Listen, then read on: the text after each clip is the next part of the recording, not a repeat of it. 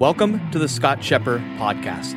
I am a man on a mission to create an army of independent writers, creators, and thinkers who make a hell of a living doing what they love.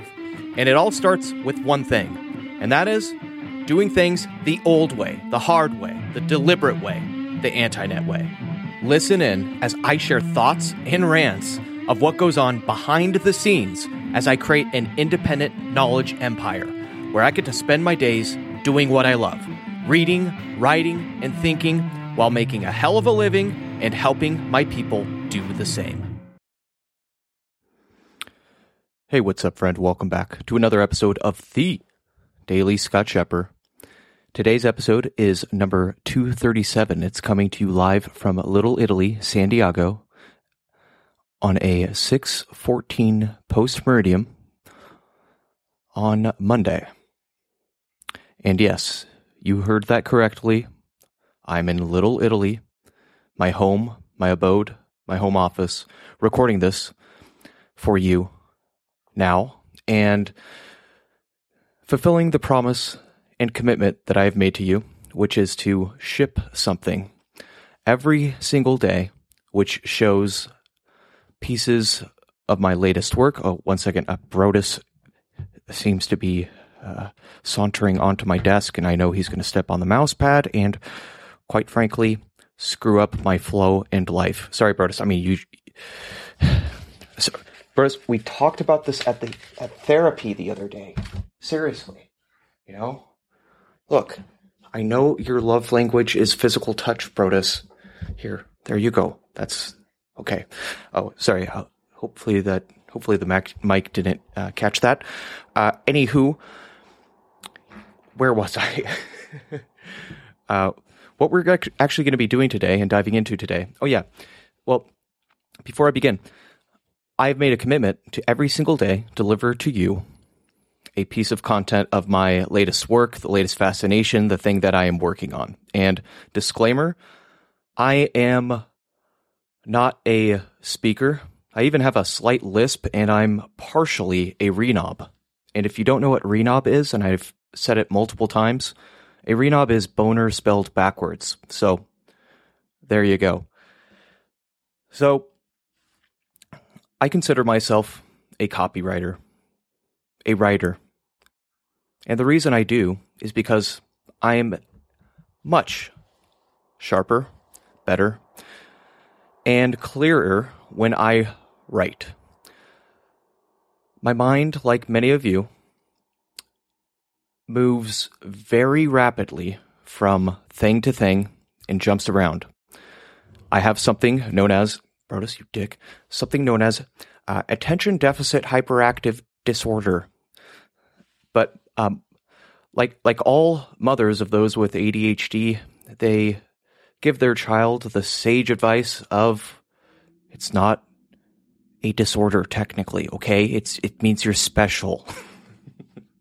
No, but I jump around a lot, and by writing, it helps me actually clarify my thoughts and simplify and make things clear. I've had a lot of success in life and have made a lot of money to back up my,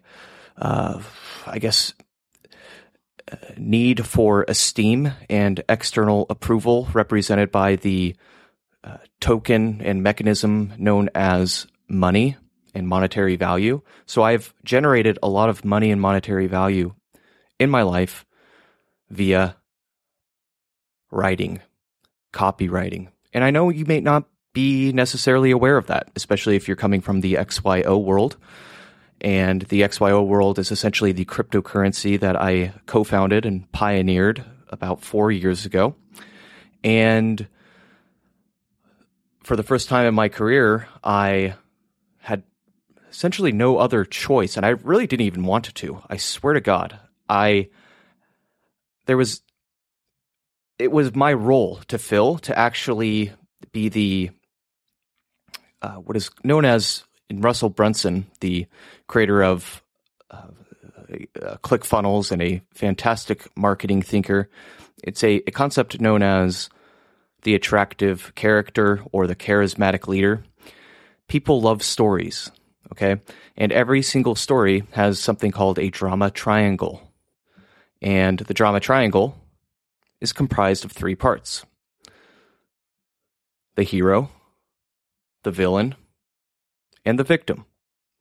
And what Brunson teaches is how to actually ethically, of course, create and communicate your story in such a way in which it resonates with people.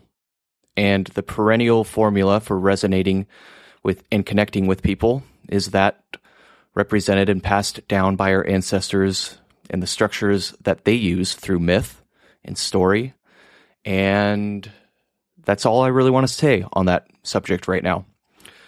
But if you are coming from the XYO world, you may know me as some loudmouthed face of the XYO cryptocurrency that, well, somehow survived and dominated during the worst bear market in recent history.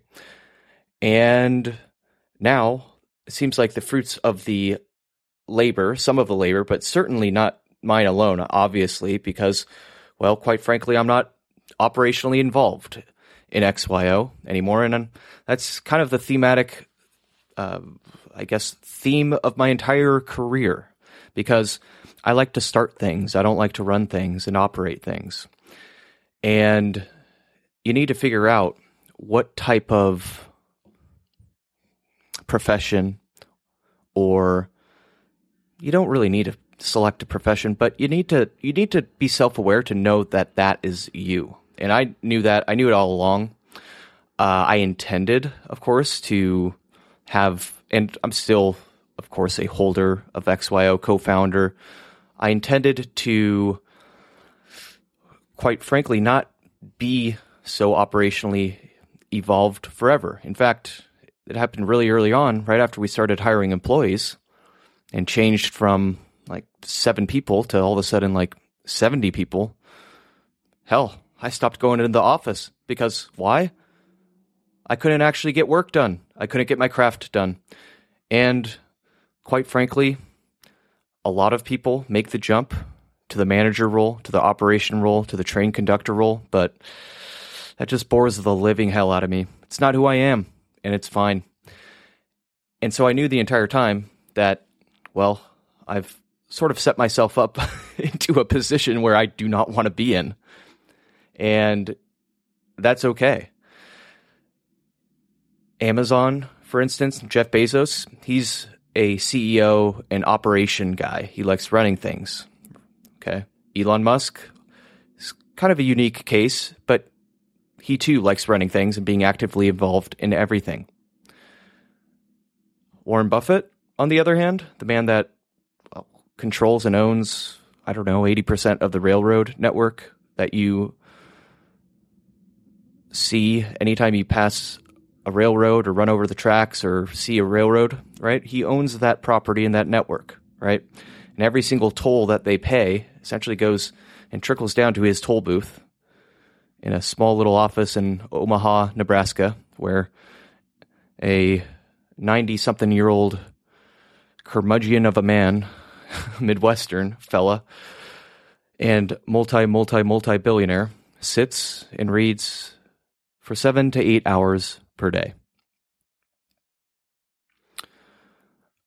I'm not the Elon Musk, of course, obviously, not even remotely, or nor do I intend to be remotely as ambitiously successful as him, because I would like to die in the year 2086 listening to Led Zeppelin, pass away peacefully, and not have my head implode on the planet Mars when I accidentally forget to not close a door.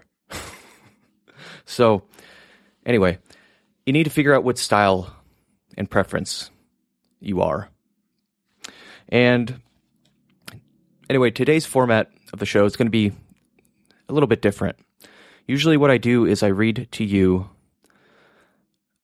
the latest piece of my work and my latest writing, and I kind of try to riff on it and make it entertaining, but today I'm going to share with you something that is not, well, a fully developed and written piece, but it is something that I thought of this afternoon. In fact, I thought of it only maybe an hour and a half ago. I thought of it on my patio as I was reading and planning out what to discuss. And while I was on my patio, my shirt was off. Brotus was under the chair I was sitting on. We were both bronzing, and we were both living the best freaking life imaginable for us.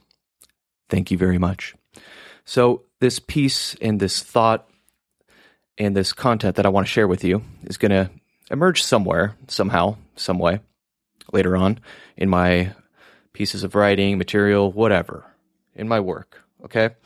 And it collided and came from and was sourced from several different sources, okay? Like different books, like reading Yuval Noah Harari's book, like in 2017, and of Sapiens, and like even 2019, his book Homo Deus. And without further ado, I shall now share it with you. The concept that I want you to think about and remind yourself of is the fact that the very best minds on this planet Earth unearthed knowledge that was both polarizingly and totally correct and incorrect. And I'm going to go over that again. So what I mean by polarizingly, and polar is essentially, think of the more scientific connotation of it. Think of a wave going in clearly one direction. It's not confused. It's going straight in one direction. Think of a staunch Republican, if you're in the U.S., versus a, pink-haired liberal. Okay, someone that is very clearly on one polar end of the spectrum.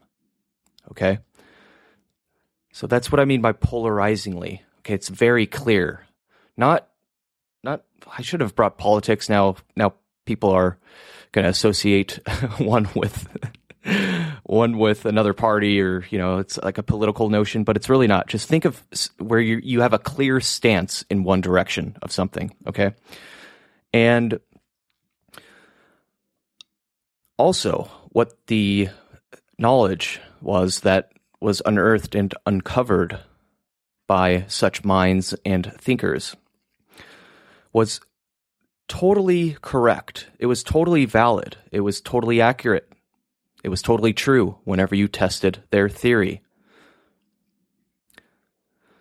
For instance, Sir Isaac Newton and his theories, right? His theories of physics. They were very clear. They were polarizing. They were totally correct. They were totally right. They were totally accurate. They were tested. They were valid. They were true. And they were also incorrect. And today, depending on the paradigm that you use, an approach that you use, it is incorrect to think and use Newtonian physics. You see, and I'll include this in the show notes or the description. An article came out that, summarized it very, very well. And it's called How Einstein's General Theory of Relativity Killed Off Common Sense Physics. And in that, you will find that the author writes this. He writes, quote, "For 2 centuries, Newton's remarkably simple and elegant theory of universal gravitation had seemed to explain the matter well. And he's talking about a matter that doesn't really, you can read it in the article, about gravity, right? But as is increasingly true for physics, the author continues on, you know, after 2 centuries, it simply doesn't cut it anymore. Or I'm sorry, the simple explanation doesn't cut it anymore. But he was saying simply simple doesn't cut it anymore, meaning Newton's laws of physics, right, were simple. They were clear. They were polarizing. They were totally accurate and correct and valid until they weren't. In fact, in many ways, via many paradigms, they still are correct and valid. However, this little man from Switzerland comes frickin' marching along, sails over on a ship to America, lands in, well, Princeton, goes by the name of Albert Einstein. And Albert Einstein's theory, and the theory of relativity, and this was difficult for Einstein at first.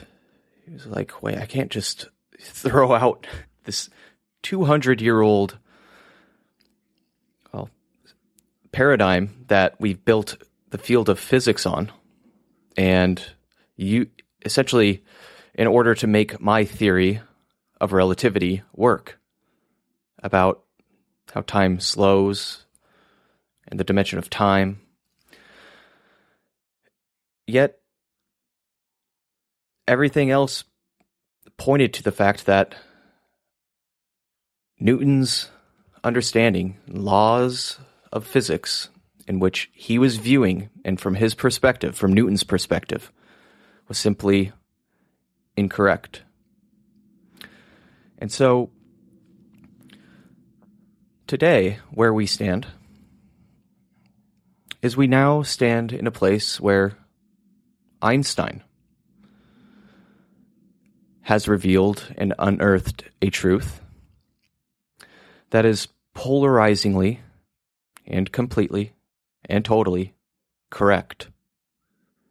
Yet, if history has anything to teach us, at some point, we are also going to discover how it is incorrect.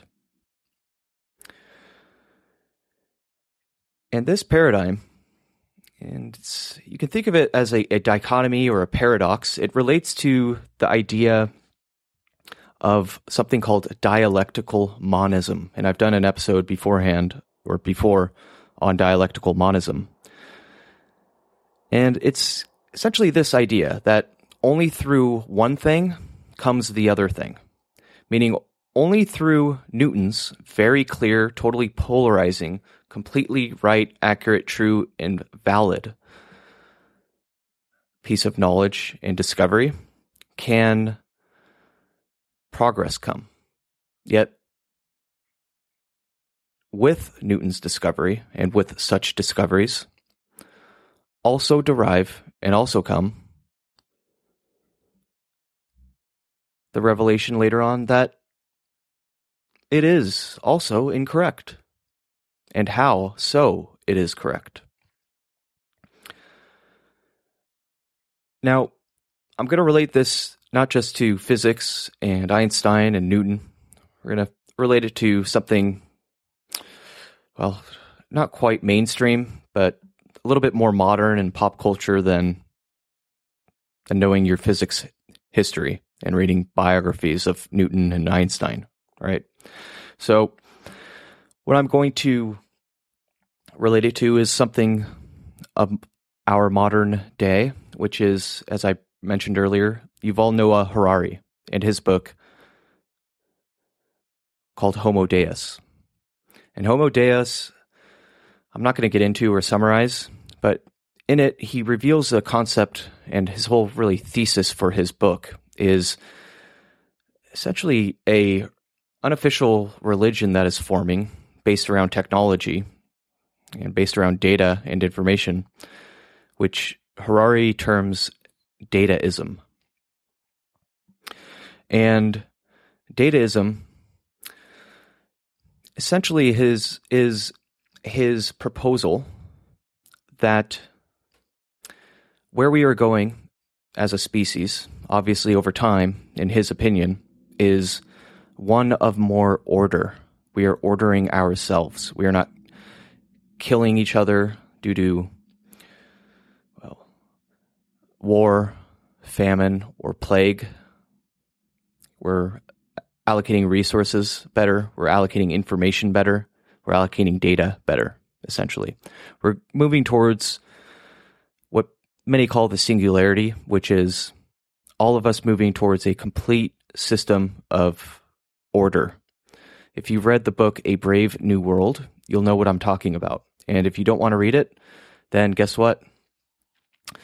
You don't have to, because the book, quite frankly, and it was written in the 20s, kind of sucks. And the writer, Aldous Huxley, who also was a dabbler in LSD, which I make sure Brotus microdoses on every day to mellow out. Brotus is my cat, by the way. And Aldous Huxley was more of a philosopher than an actual novelist, so you don't have to put yourself through the pain of reading it. There is a series, and I think it only made it through one season, but it's pretty good. And it gets through the point of what the future that Harari thinks that we are heading for. And that future is one in which there is pure and total order. Everyone is happy. Everyone takes a pill called Soma, which is the modern day version of, like an SSRI or a happiness pill, or things that make you forget about life and life's problems, right? Everything is just complete and utter bliss, 24/7, 365. That is what the singularity movement seems to be pointing to, and that is what, well, we ourselves as a human species have deluded ourselves into believing. And we could be right about it. In fact, we're probably somewhat close, but we're also somewhat far off.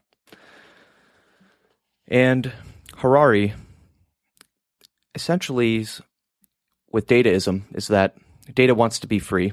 We're moving towards a future wherein everything is ordered, and everything is going to be ordered. Order is going to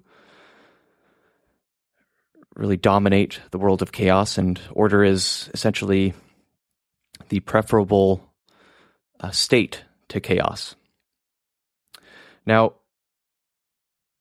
I believe Yuval Noah Harari's assertion that that is inevitable, and he speaks very polarizingly, very strongly, because, let's be honest, it sells more books. And I know this to be true because, quite frankly, I've leveraged it myself to be very clear, very polarizing. Not lately, because I'm addressing smart people, intelligent people, and perhaps you'll see hints of that in books I publish, but I also won't do it inauthentically. Some of the terminology Harari uses, honestly, I question whether it's authentic or he's just given in to sell more books. But, well, he was a historian and an academic. He didn't have the fortunate background of myself, wherein I was able to actually make enough money and capital in marketing and on my own that I don't have to live on and suckle on the teat of some publisher to sell books. But hey, that's neither here nor there. So what Harari is essentially saying and stating is that he believes that we are headed to a future of pure order. Yet,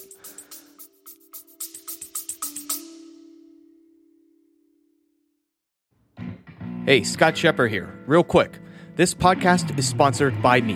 Yes, me, Sir Scott of Shepard. I am committed to never shilling some dildo hipster crappy freaking product like all the other podcasters do. All right? My only ask, however, is that you spend 10 seconds right now. Literally pull to the side of the frickin' road, the freeway, stop, and rate and review this podcast. Share it with a friend. This will help me spread my movement. You see, I want to create an army of 1,000 independent writers, creators, and thinkers who get to spend their days writing and creating, using analog tools while making multiple six figures if they even need to, and more importantly, building a tribe of people that they were called to build, okay?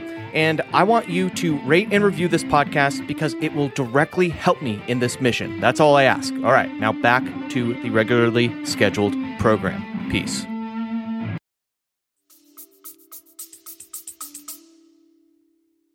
What Luhmann pointed out, and Nicholas Luhmann is the creator of Zettelkasten, the Antinet, the thing that I've been talking about nonstop lately.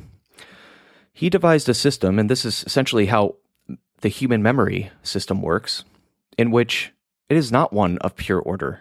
It is not a dynamic computer system based on binary code. That's man-made. That's invented.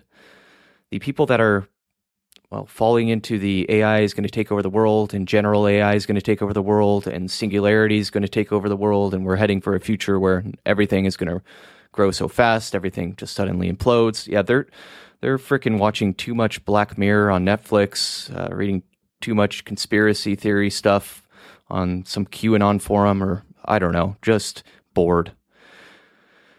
So the thing that Luhmann pointed out is that chaos, aka nature, and by chaos I don't mean just like hell, okay? I mean just change, like hurricanes, for instance. It's part of nature. It's chaos. It's random. It's not a consequence of some nation or island or coastline in a certain area of drinking too much rum and being too unfaithful. Believe it or not, it's completely random, chaos, and driven by something else. And that is not to say that there is no God or someone that frowns upon such behaviors that I outlaid. But quite frankly, God is probably not that Santa Claus figure in the sky that is judging you and watching you. And, even remotely close to even speculating on his or her or its true nature. So think of chaos as nature. So nature... And this is the paradox of life, kind of like the dialectical monistic quality. And I'll explain what that is in a second. We're not going to go on too much further, so stick with me, okay? We're almost there. We're almost to the key point. You've done all the hard work listening to me thus far. And let me repeat that again. Chaos, nature, aka nature, is and always will be required for order. And that's contradictory, it seems. But order is dialectical. You see, only through chaos can there be order. If there was, just pure order, you're not going to bring order out of order because it's already order. It's dialectical, meaning two. Through two, there is one. Through two, it exists. Through two, order exists. Through two, progress exists. Through two, growth exists. And so what Nicholas Luhmann did when he devised his thinking tool, his thinking system, is he engineered and architected chaos into it. He made sure that there was mistakes, accidents, randomness. And the reason why far too many people and far too many systems, and especially in the world of Zettelkasten and note-taking systems that rely on digital, far too many of them are really stunting their growth, and stunting their growth as a human being, and stunting their growth as a mind, a human mind, that can think. They are sacrificing this and stunting this growth because instead of investing their time and energy building their own offline analog brain, their own mind that is in their actual skull, they're building the mind that lives and operates based on a language of ones and zeros, of binary numbers, of true and false. The fact is, and we're going to discover this soon, certainly at some point, just like we've discovered that Newton's laws of physics were not universally true, we're going to discover that binary, one and zero, true and false code is actually incorrect. It's errant. It is not the whole picture. And we're deluding ourselves to build our entire lives and systems on it. And in the meantime, the only thing you're sacrificing is your own life, your own brain, your own development, your own thinking. But hey, at least you're building out the databases and infrastructure of Google and the note-taking systems and all the startups that are mining your data, using it, learning from it, and developing their own mind, a corporate mind, a organization mind, at the expense of simply you.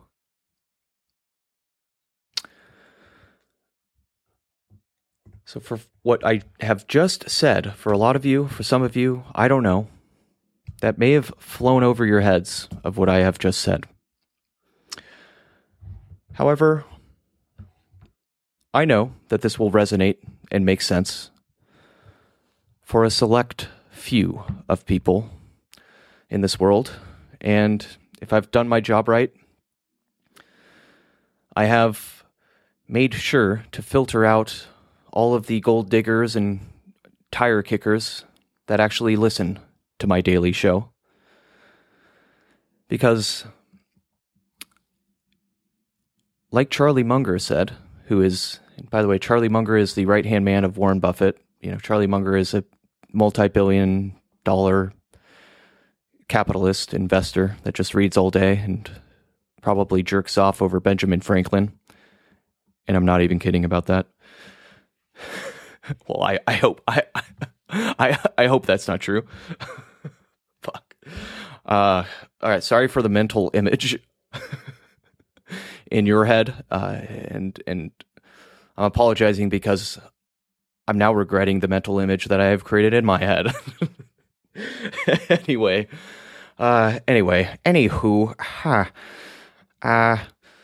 So where I was going with that is that Charlie Munger likes to drive a really crappy car. You know, a multi-billionaire driving a crappy car. Someone essentially asked him one day, so, Charlie, you can afford any car on this planet. Why do you choose to buy this car? All right, this old beat up, I don't know, let's say Chevy. And his reply, with a smirk on his face, was, well, it keeps the gold diggers away. So with this podcast, as you may have noticed, I don't talk about cryptocurrency, which one to buy, you know, selling you something, getting you to purchase a free, I don't know, product and pay for shipping. No, hell, I offer even to ship you my book for free, and I'll cover the shipping cost, right? I'm not going to tell you how. You have to listen to some of the prior episodes and you can figure out how, but I'm not going to tell you. And the reason why I do this is because the people that listen to me, the person that listens to me right now and is listening to me right now, I'm speaking directly to you, your soul, your inner voice and monologue. I know that sounds a little bit weird, but I do this every day for you. And ignore some of my blunders and, whatever, Freudian slips when I, think about a cigar while thinking about something else. And while smoking a cigar, I all of a sudden say the word penis because it's a, phallical, whatever shape, right? Like a cigar. That's a Freudian slip. Well, ignore all of that and my outlandish stuff because that I do not edit this show right now. Maybe I will in the future. But I do all of this because I like people like you. If you've listened to this far, then it means you are a very, very unique and rare breed. It means I've done my job and I've filtered out the gold diggers, the tire kickers, and the people that want wealth without the hard work. And that's what I'm here for. That's what I'm here to do. So I'm going to part now, but I want you to know that you should always remember to stay crispy, my friend. And Scott Scheper is signing off on a Monday at 6:49 post-meridium from San Diego, California. Peace and love. I'll see you tomorrow. Hey, real quick. This podcast was made possible by my sponsor, which is me. Yes, frickin' me, Sir Scott of Shepard. You see, I am committed to never shilling some dildo freaking hipster crappy product like all the other podcasters do. All right? So my only ask is that you spend 10 seconds right now, pull to the side of the road, even if you're on the frickin' freeway, and rate and review this podcast. Then share it with a friend. That's my only ask. You see, this will help spread my movement. I want to create an army of 1,000 independent writers, creators, and thinkers who get to spend their days doing what they love: writing, creating, thinking, and taking notes using analog tools, while also making multiple six figures if they even choose to. And more importantly, I want to help my people build a tribe of people that they were meant to serve. And so by rating and reviewing this podcast right now, you will directly help me and many others in achieving this mission. Peace.